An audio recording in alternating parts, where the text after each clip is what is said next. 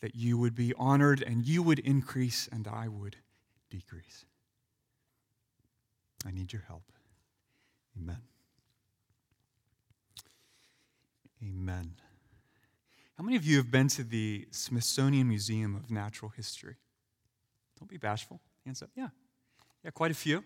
We're fairly close to D C I wonder how many of you have, have seen the Hope Diamond there. Any more hands? The Hope Diamond? Yeah. Yeah, it's quite it's quite the stone. Uh, it's if you're not familiar with the Hope Diamond, it's a blue diamond. And I learned this past week that blue diamonds are zero point zero zero zero one or one millionth of one percent of all the diamonds in the world. There's not many blue diamonds. Uh, the Hope Diamond also weighs forty-five carats. If you're not familiar with what a carat is, or thinking, I thought we ate carrots. A carat is one carat, about the size of an average stone on an engagement ring. So all of you who are married, if you're looking at your left hand right now, and if there's a stone there, maybe it's roughly one carat. The Hope Diamond is forty-five times that size. Uh, it exchanged hands for over three hundred years before being donated to the Smithsonian by Harry Winston in nineteen fifty-eight. And some people have estimated its market value at upwards of three hundred fifty million dollars. Can you imagine that? Holding the equivalent of three hundred fifty million dollars in your hand. But if you ask the staff of the Smithsonian what it's worth, do you know what they say? It's priceless. It's priceless. Why, why do they say that? Think about it. Well, they say that because the worth or value of a jewel increases with the rarity of the jewel. And no one has yet to discover another diamond on earth like the Hope Diamond. So it's it's unique, it's one of a kind, and that's not just because, you know, some hawker at the state fair is world's smallest, world's greatest, you know. No, it's because professional jewelers and museum curators have informed us, knowledgeable people, that it is one of a kind. They know so. And yet, as I thought about this, this thought struck me. It could be next week, it could be next year, maybe two hundred years from now.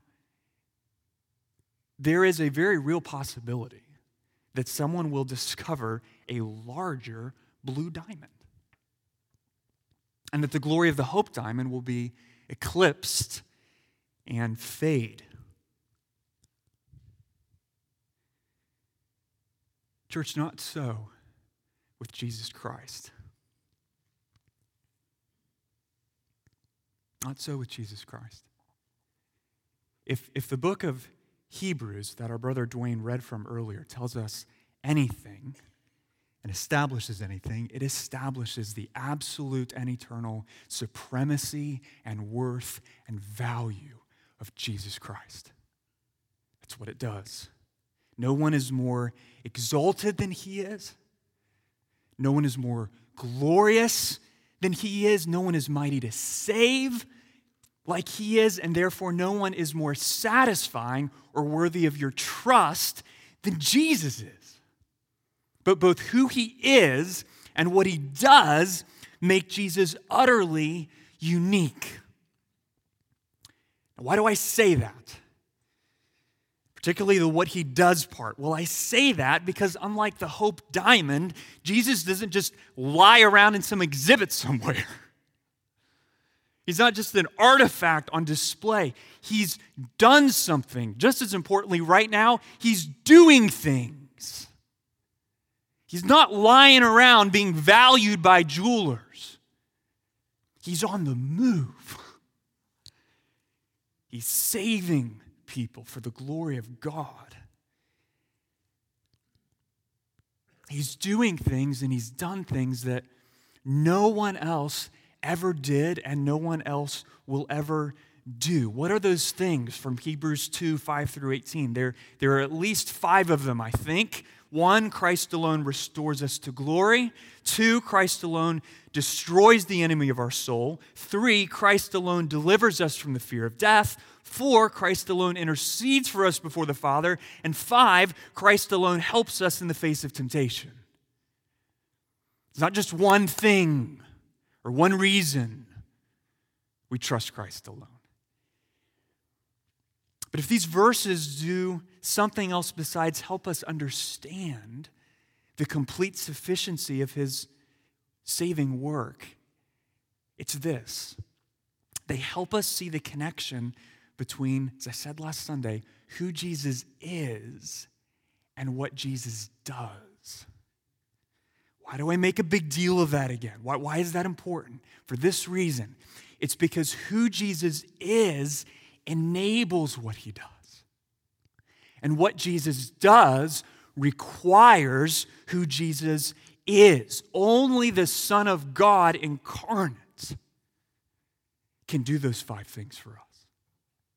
There's no one else that can do that. And if he's not the Son of God incarnate, then he cannot do those five things for you. Because as I said last Sunday, it's the exclusive identity of his person that guarantees the complete sufficiency of his work. Because if Jesus is not the incarnate Son of God, God in human flesh, he cannot be your Savior, and we would have no hope of salvation. He has to be that. He cannot just be a mere man or a good teacher or a religious figure in a lineup of religious figures. He must be the Son of God incarnate to do those things. One of the most important truths that the church recovered in the sixteenth century, the Protestant Reformation, is that Christ and Christ alone is worthy of our trust as our Lord and Savior. No one else can do what he's done because no one else is, is like him. And so the goal of the sermon this week, in many respects, is the same as the goal of the sermon last week and the goal of the sermon next Sunday. What's that? To help us understand exactly what it is about Jesus that makes him utterly unique. What's unique about Jesus? And, and why is Jesus alone, Christ alone, worthy of our trust as Lord and Savior? Now, now I have a warning to bring to all of you at the beginning of this message. And the warning is this. I warn you, especially those of you who have been listening to sermons about Jesus for decades, of which there are many in this room, praise the Lord for that, that the entire goal of Hebrews two is not so much to help us understand something new as it is to remember and apply something old. Hebrews two verse one. Therefore, we must pay much closer attention to what we have never, ever, ever, ever heard before. No. To what we have heard, lest we drift away from it. What does that mean for you as you're listening this morning? Well, it means this.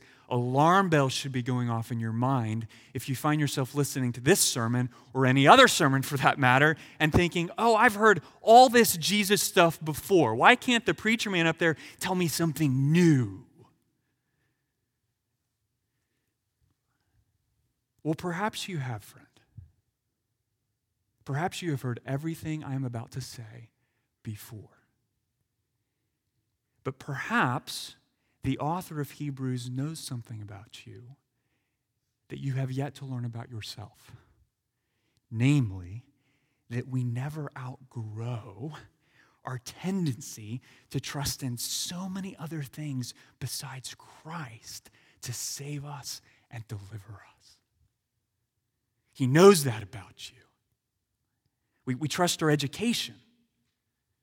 We trust our resume. We trust our job skills. We trust our physical beauty. We trust our sexual power. We trust human relationships. We trust our budget. We trust our bank account and a thousand other things to guarantee a bright tomorrow. And you know what's sobering about this? You can trust all those things and engage in a thousand other expressions of idolatry while your hands are up in the air and you're singing, "In Christ alone my hope is found."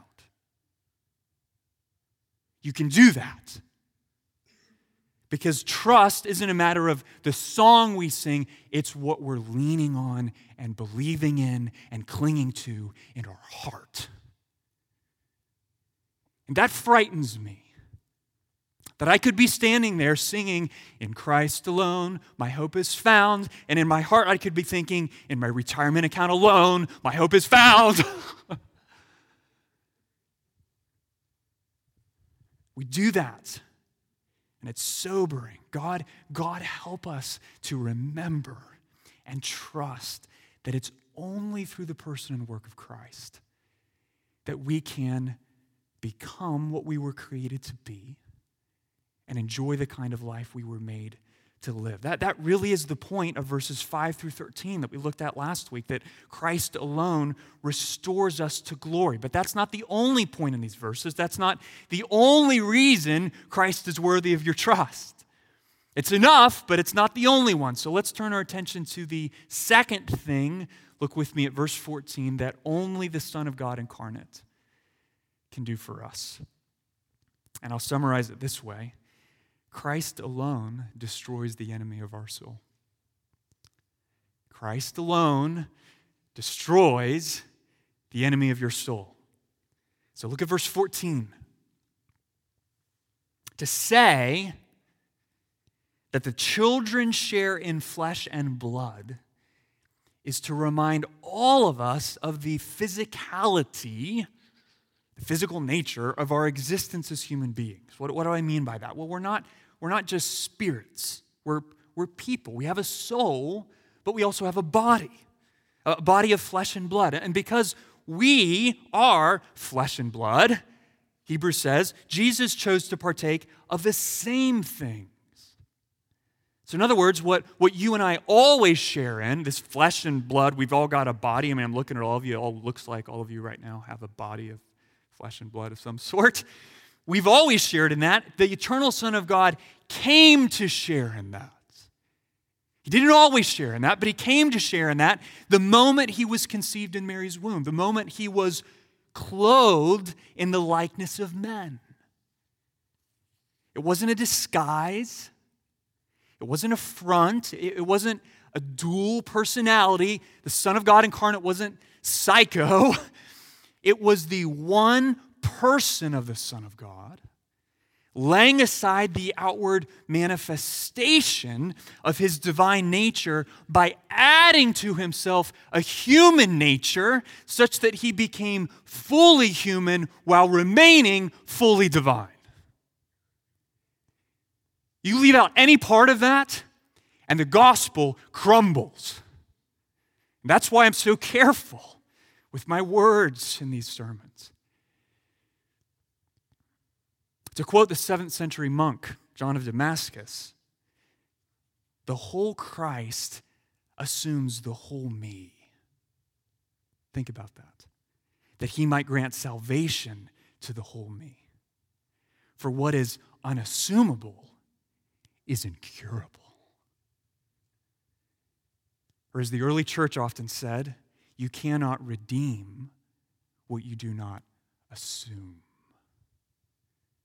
It's why he had to be God the Son incarnate, clothed in human flesh. Why? Why, why is that so necessary? It's necessary because salvation requires representation, and representation requires identification. Now, now track with me here, okay? I, I think most of us would readily accept the fact that you can't represent somebody unless you can identify with them. I, I can't act on your behalf, right? Unless I am intimately acquainted with who you are. So it makes sense that Jesus can't represent us in any way unless he identifies with us. But, but here's the question. Why does he need to represent us? And why does our salvation depend on his ability to represent us? Well, the answer to that is in the middle of verse fourteen. Look there again. Jesus didn't partake of flesh and blood, the same things, primarily so he could suffer with you, but so he could suffer for you. He, he became a man for this reason, so he could die. If he only had a divine nature, he couldn't die. But he took a human nature to himself that he might become a man and that he might die. Why did he have to die? Why did he have to die? It was, it's for this reason. This reason, our, our greatest problem, your greatest problem in this life, friend, is not the physical challenges you face in this world. It is separation from God on a spiritual level. The greatest problem in your life is not hardship in your physical life, but separation from God in your spiritual life. So please, please listen to me very carefully here, friends. The most important day in your life, therefore, is not the day you graduate. It's not the day you get out of debt. It's not the day you're married, conceive a child, or, or reach the top of the corporate ladder. The most important day in your life is the day you stand before the judgment seat of Almighty God and give an account for your soul. That is the most important day in your life. That's the moment of truth, the decisive day. That's, that's the day that, that all your days on this earth are rushing toward with unstoppable force.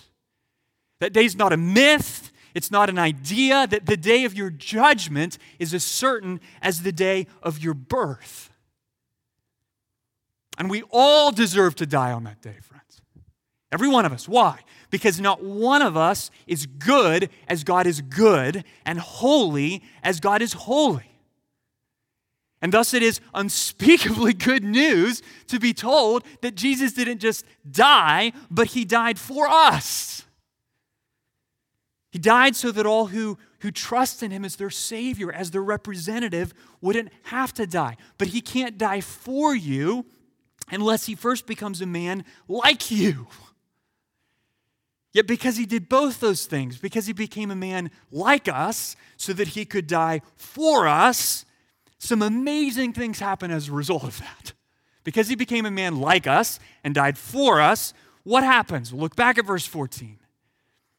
He, Jesus himself, likewise partook of the same things, became a man like us, that through death, that he might die for us, he might what?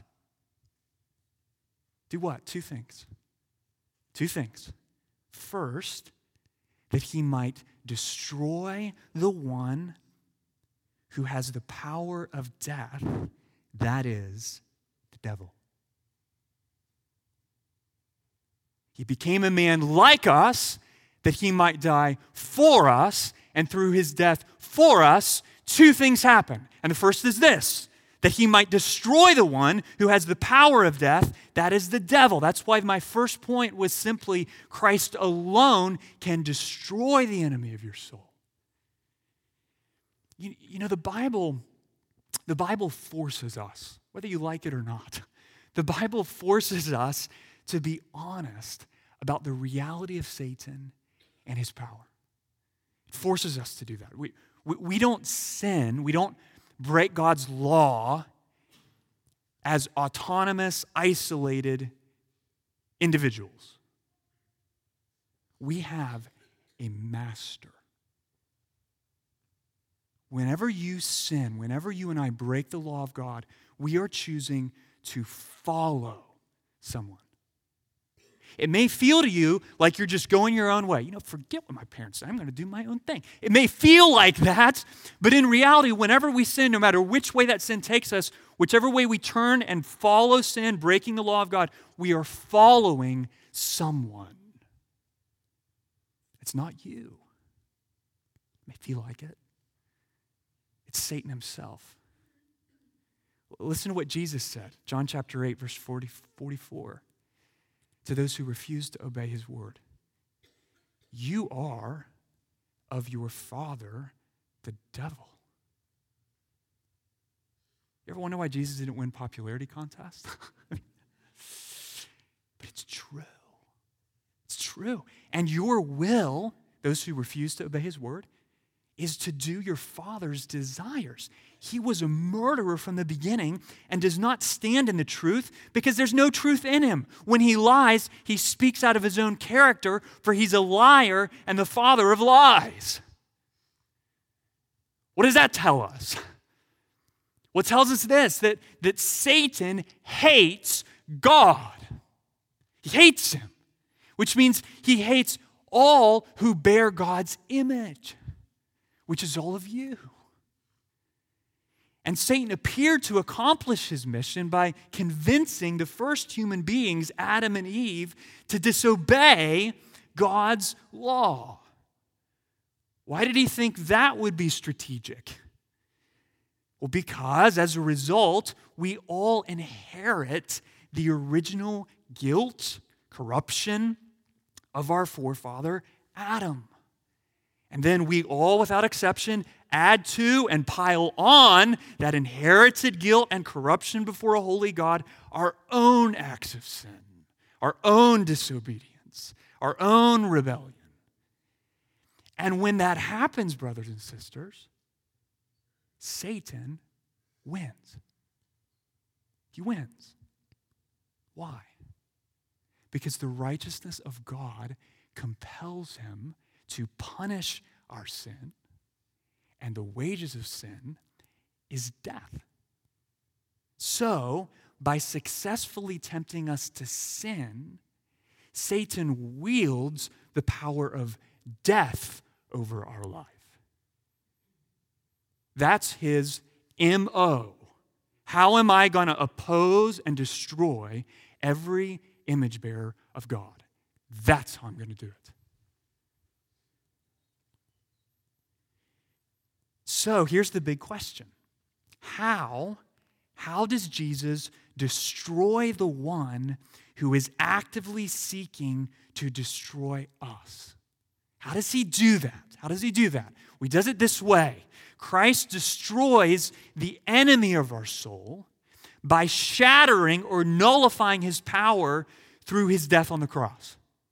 That's how it works. I, I think the, the New American Standard translation is helpful here when it translates verse fourteen like this. Listen, that through death he might render powerless the one who has the power of death, that is, the devil. So the destruction in view here is not the end, at least right now, of Satan's existence, but rather the disarming or the destruction of his power. And here's how that happens. Because if you've been in church for some time, you've probably heard plenty of preachers say that Jesus sticks it to Satan so he's done in some way or shape or form. But as I was studying this passage this week, I stepped back and I thought, you know what? How does that actually happen? In a way that I can understand and trust. So think about this. Here's how it happens. Our death is woefully insufficient to atone for the guilt of our sin. It is. Why do I say that? Because the severity of our offense is determined not by our actions relative to other sinners, not how, how you stack up in comparison to the world, but rather by the glory of the one against whom we have rebelled. That's what makes our offense severe. Our, our Creator King is infinitely glorious, and lo- thus the debt of our sin, our in-your-face God, is infinitely great. And that's why our death is woefully insufficient to atone for the guilt of our sin. Your death could not atone for an infinitely great Christ's death is different. It's different. where, where our death is of finite worth, the worth of his death is infinite. Why is the, the worth of Christ and therefore the worth of his death infinite? Because he's the eternal Son of God. There's no person of greater worth in the universe than God, right? And therefore, there is no sacrifice conceivably possible in the entire universe that would be of greater worth than the Son of God. When God died, Jesus, he paid in full the collective debt that we owed to God. Hebrews ten, verse twelve.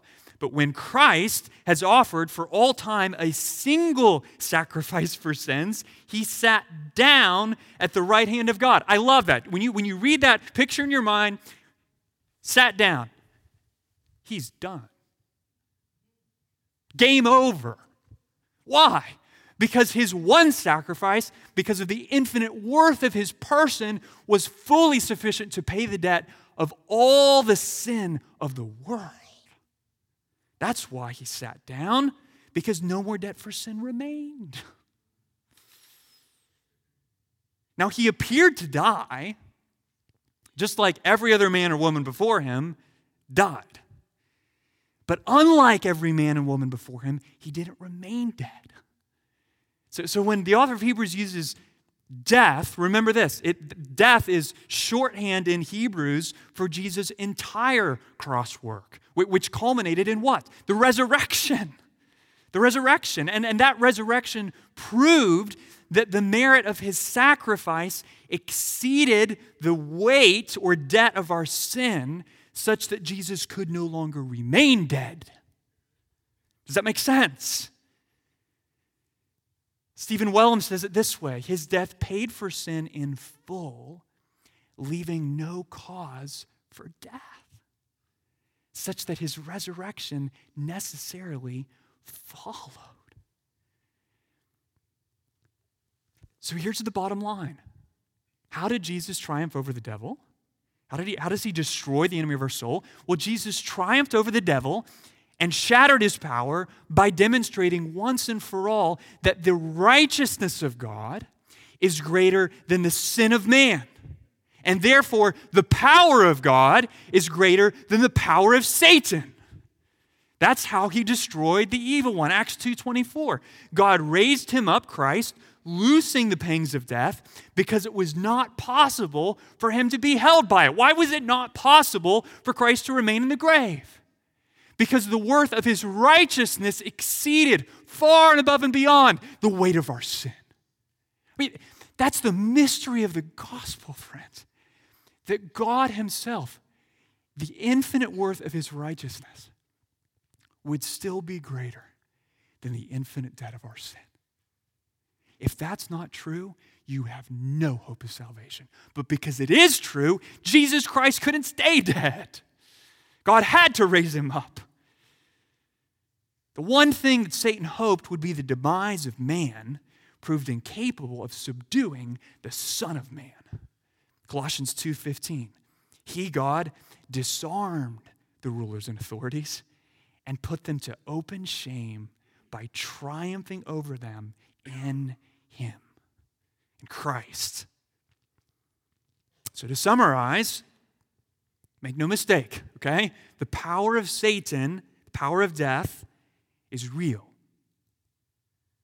The wages of sin is still death today, no less than it was before the first Christmas or before the first Easter.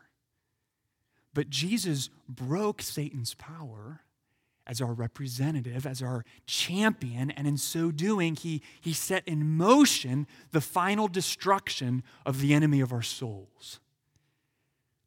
And his kingdom, Satan's kingdom, will not prevail for this singular reason, friend, on which you can bank your life. Satan's kingdom will not prevail because his power is not supreme. God is. God is, and therefore it is his kingdom that will prevail. Christ alone, for that reason, destroys the enemy of our soul. Destroys the universal soul. Point number two. Christ alone delivers us from the fear of death. And here's where this gets really personal. Look at verse fifteen. Here's the second result of Christ's death. That he might what? I said there were two purposes. First, that he might destroy the one who has the power of death, that is the devil. Second, look at fifteen, that he might deliver all those who through fear of death were subject to lifelong slavery. Do you realize, friend, that the devil isn't just a scary enemy who lives in some scary place somewhere? If you're not a Christian, he's your master. He's your master. You're enslaved to him, to, to advancing his purposes in the world, whether you realize it or not. And things remain that way absent divine intervention in your life. Why do I say that? Well, because the fear of death keeps us subjected to Satan. And it works like this. This is another one of those things that is so easy just to hear and think, yeah, yeah, yeah, I got it. But wait a minute. How does the fear of death keep us subject to Satan? Well, like this. If death is the final word over your life, if death is your guaranteed destiny, so to speak, then why not, why not spend your entire life living for the here and now? I mean, why not? Doing whatever makes you feel good. I mean, if this, if this life is all you've got, why spend it denying yourself the pleasures you crave because some God out there somewhere says, you're breaking my rules? Maybe I am. Maybe I'm not. Who knows? What I do know is that one hundred percent of the time, people die. So if, if that's the case, then I'm just going to live up whatever I've got and let the chips fall where they may. I hear that all the time. I hear that when I talk to my neighbors. Death presses us to live for the here and now. It, it makes us think that this life is all that there is. And in so doing, it keeps us devoted to the kingdom of this world and keeps us enslaved to the ruler of this world, Satan. Commenting on verse fifteen, William Lane says, death, listen to this, is a henchman in the devil's service. And the threat of it is an instrument with which he bludgeons humanity into submission.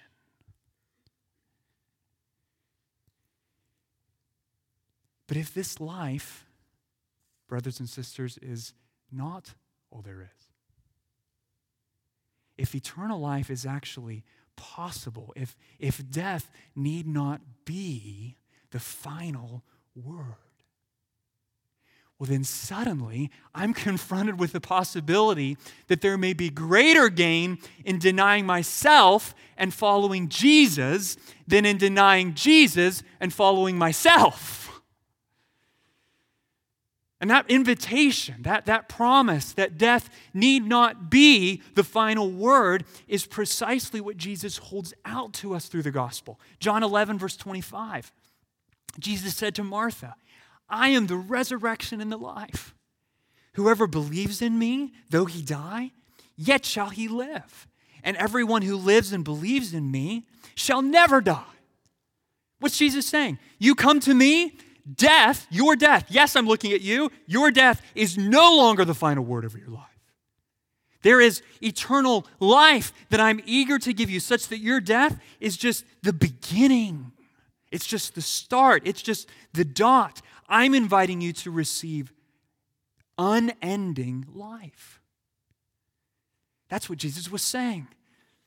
How does that happen? Romans six five. For if we have been united with him, Jesus, in a death like his, we shall certainly be united with him in a resurrection like his. In other words, when Jesus paid for our sins in full, life didn't just necessarily follow for him. Life necessarily followed for us. That's amazing.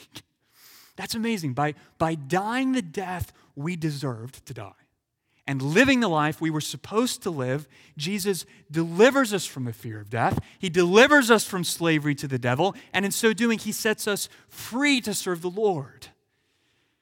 And he promised to do that a lot longer, a long time before Jesus ever showed up. Isaiah forty-nine, verse twenty-four. Listen, can the prey be taken from the mighty, or the captives of a tyrant be rescued? For thus says the Lord, even the captives of the mighty shall be taken, and the prey of the tyrant be rescued. Who's that tyrant ultimately? It's Satan. It's the enemy of our soul. Then all flesh shall know that I am the Lord your Savior and your Redeemer, the Mighty One of Jacob. Friend, that privilege, and that is an unspeakable privilege. That privilege, deliverance from the fear of death and slavery to the devil, is a privilege reserved exclusively, look at verse sixteen, Hebrews two, for the offspring of Abraham, which is the author of Hebrews' way of reminding us of the absolute necessity of faith. Faith. Abraham was a man of faith. In other words, Jesus doesn't just automatically deliver us from the fear of death. You have to trust, you have to believe that Jesus did that for you. Why is faith important? Faith is important because faith unites you with Christ such that he becomes your representative, so that his death becomes the payment for your sins. His life becomes the righteousness you receive, and his resurrection becomes the guarantee of your resurrection. So, so if you have spent your entire life fearing death and doing everything possible, countless visits to the gym, countless diets, count, countless visits to the doctor, countless health articles, whatever I've got to do, I've just got to keep that thing at bay. I want you to listen to me. You don't have to remain enslaved to that. Jesus is able to set you free from the fear of death. But you have to stop trying to save yourself and start trusting him to save you. So, so I exhort you, friend, do that right now. Do that before it's too late. Come to Christ because he offers you the free gift of eternal life. He offers you hope after death. So turn from your sin and follow him. And know that if you're doing that, which is what it means to be a Christian, know that that doesn't mean the battle with Satan or the struggle with the fear of death is just going to immediately go away. And here's where I want to bring several points of application. The, the, we can know in our heads that Christ alone destroys the enemy of our soul, and Christ alone delivers us from the fear of death. But the emotional turmoil in our heart tells an entirely different story, if we're being honest. Some of you, if you're honest, are tempted to live in fear of the devil. You feel weak. You feel helpless. You, you wish you were stronger spiritually, but, but you're not, and you know it. You feel assaulted on every side by, by lies about God, lies about yourself, lies about other people. I mean, maybe, maybe there's a besetting sin in your life that nobody else knows about that you know the evil one is using to, to undermine your love for God? Or, or maybe there's a persistent anxiety that just keeps getting worse. You're all too aware of his voice, the father of lies, the accuser of the brothers. You, you, you wake up in the morning and all you hear is, look at yourself. You're a piece of work. I mean, even, even non-Christians have more to show at this stage in life than you do. So quit fooling yourself. God, God doesn't love you. You dropped off his radar a long time ago. I mean, why even keep living? You know what? Why don't you just die and get it over with? We don't talk about that in church, but we need to, because that's real. I've sat with people in my office who are hearing that all over the place.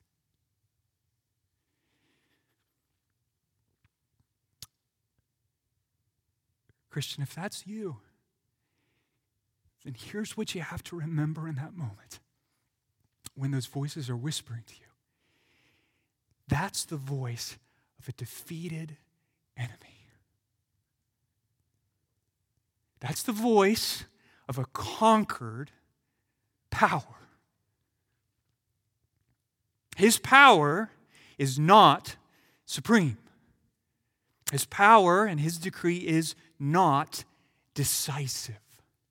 Why not? Because that whisperer has been taken captive and bound and disarmed by the Savior of your soul.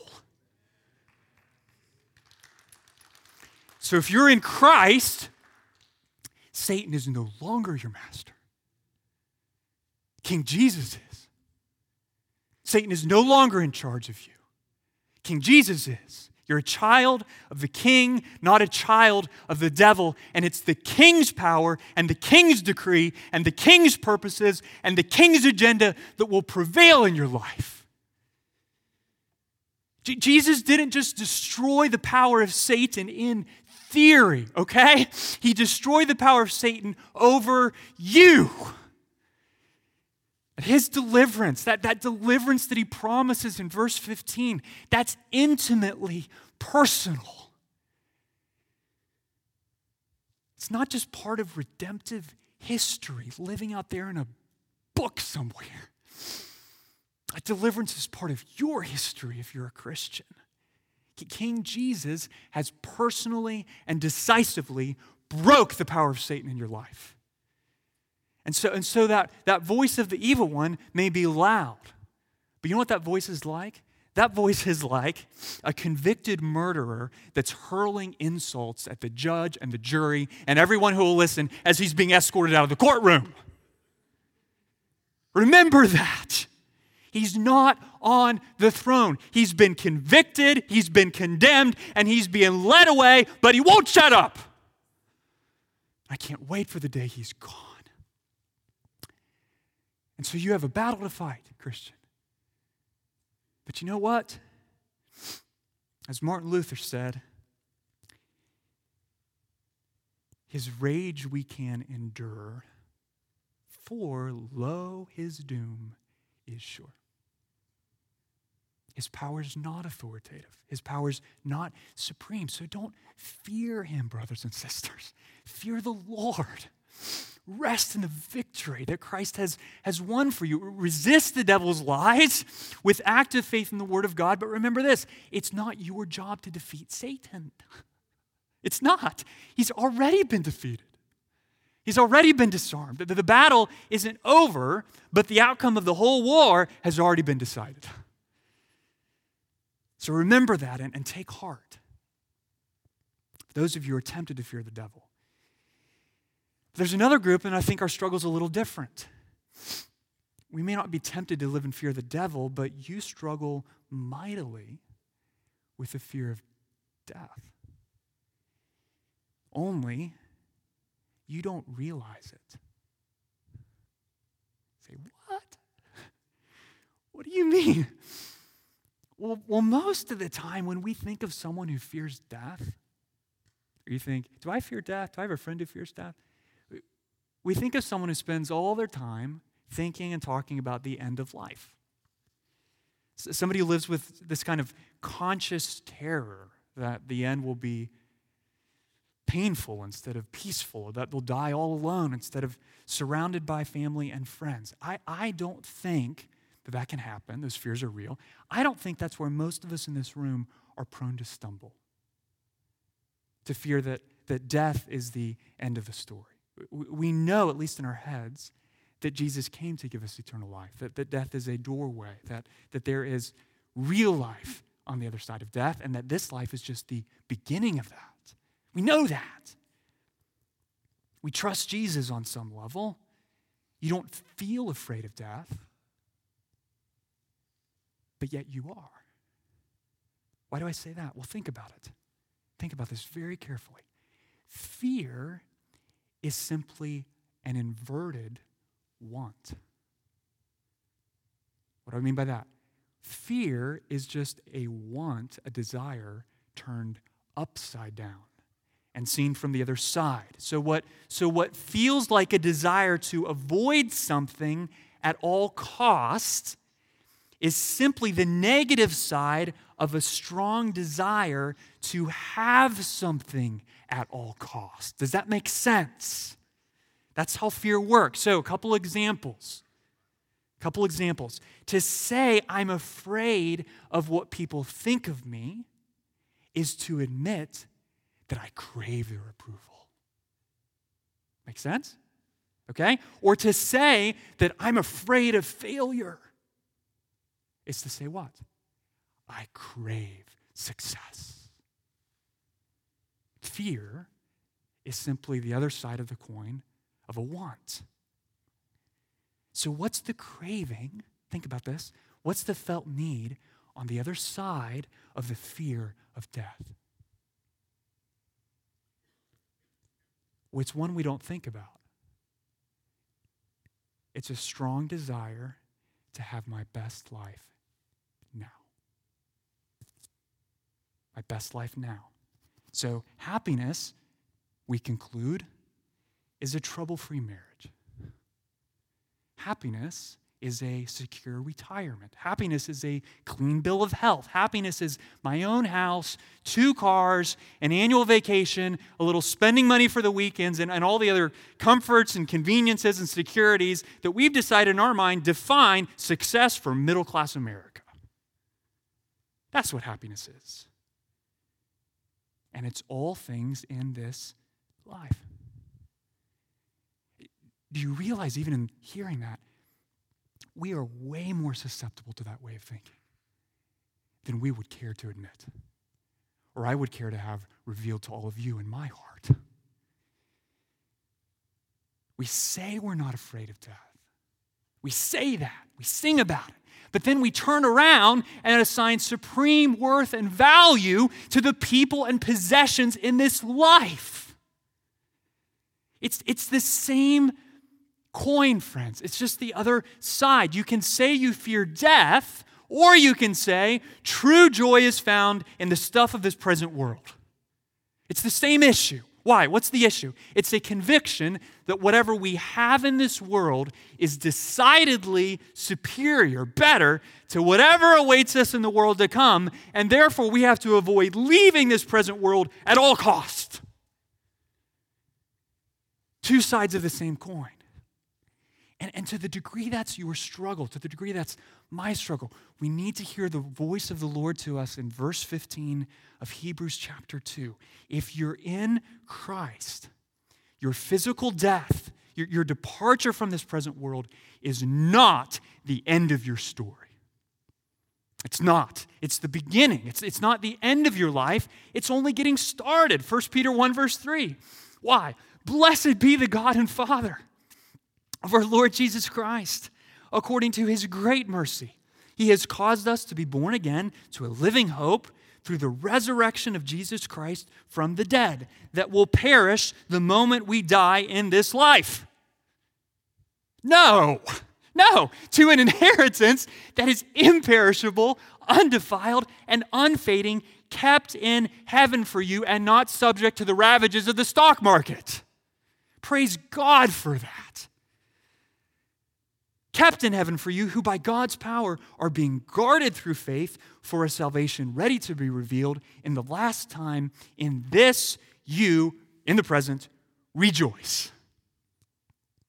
You rejoice. You decide, Christian. You conclude. You choose to believe because God tells you this is the truth. That what is coming to you in the future is infinitely greater than anything you could cling to in the present. You believe that. You believe God's word. The only other alternative is to deny God's word, and you will find joy while you wait. And the reason you'll find joy is that you will know that to be in heaven, to be, to be in the presence of God himself, to behold his glory and, and see him face to face, is all you could ever long for.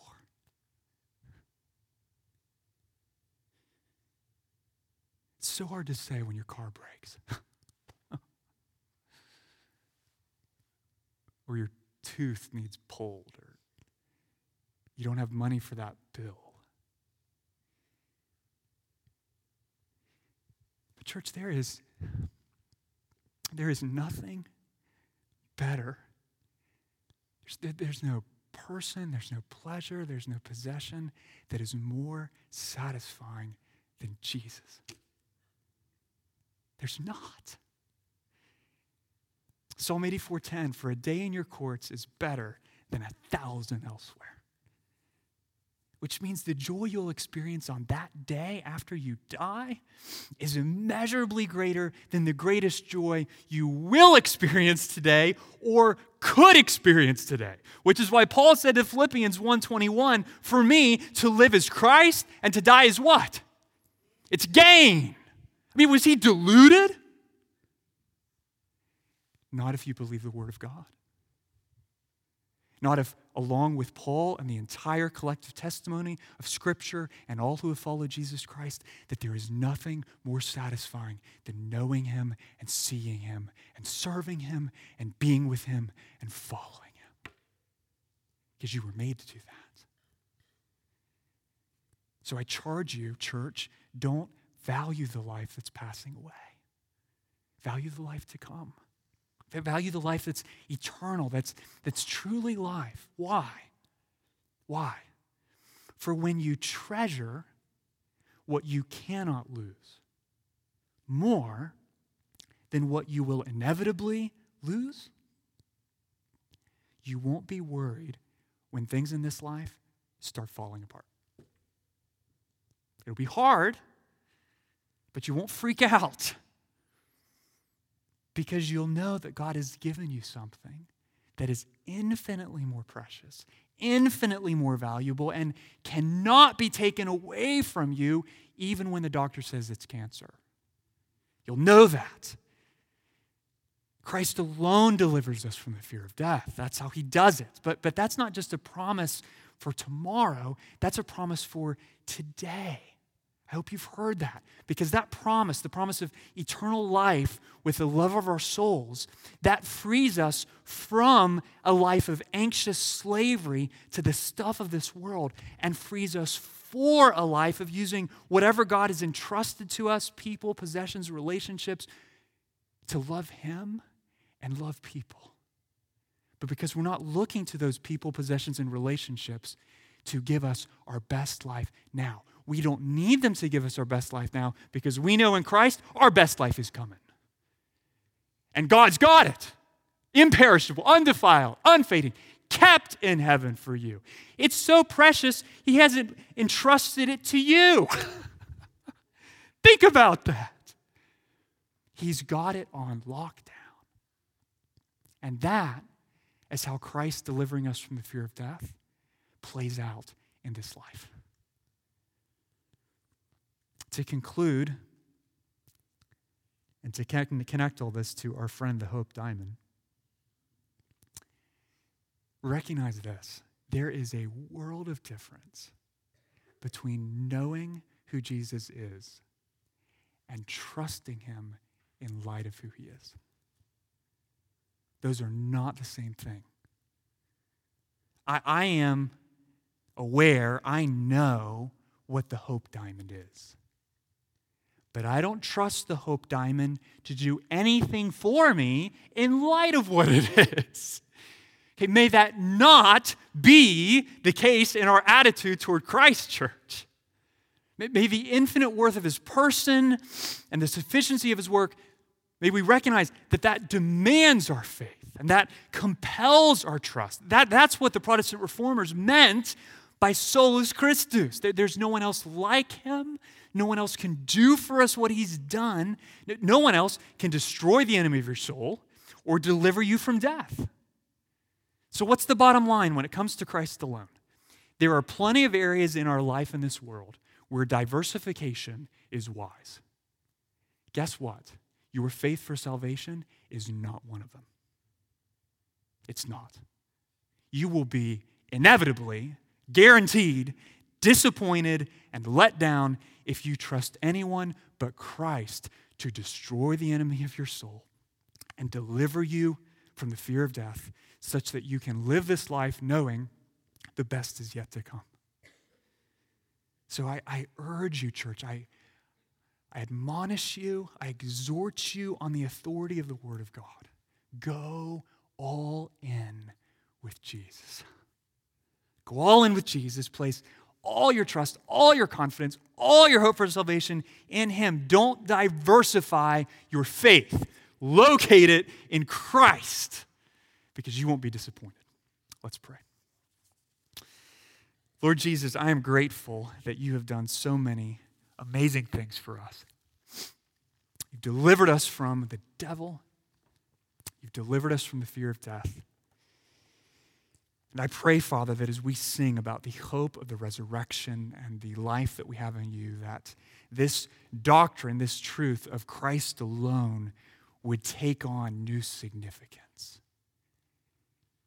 And that you would help those of us who maybe came in today thinking, I'm not afraid of death, I know the gospel, but whom your Spirit has convicted, even in the last hour, of putting all our eggs in the basket of this earth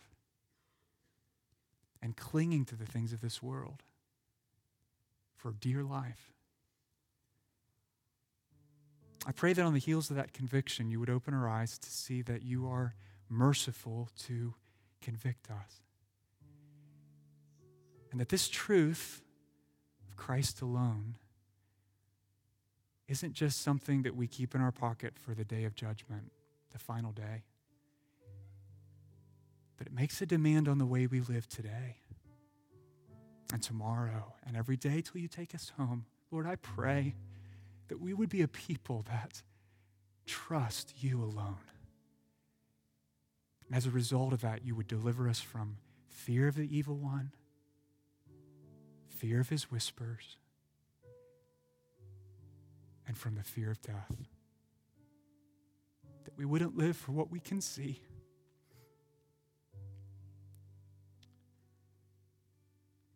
but we would live for you, the lover of our soul. I thank you that that is not just possible, but that is good news because you rose from the grave. Amen.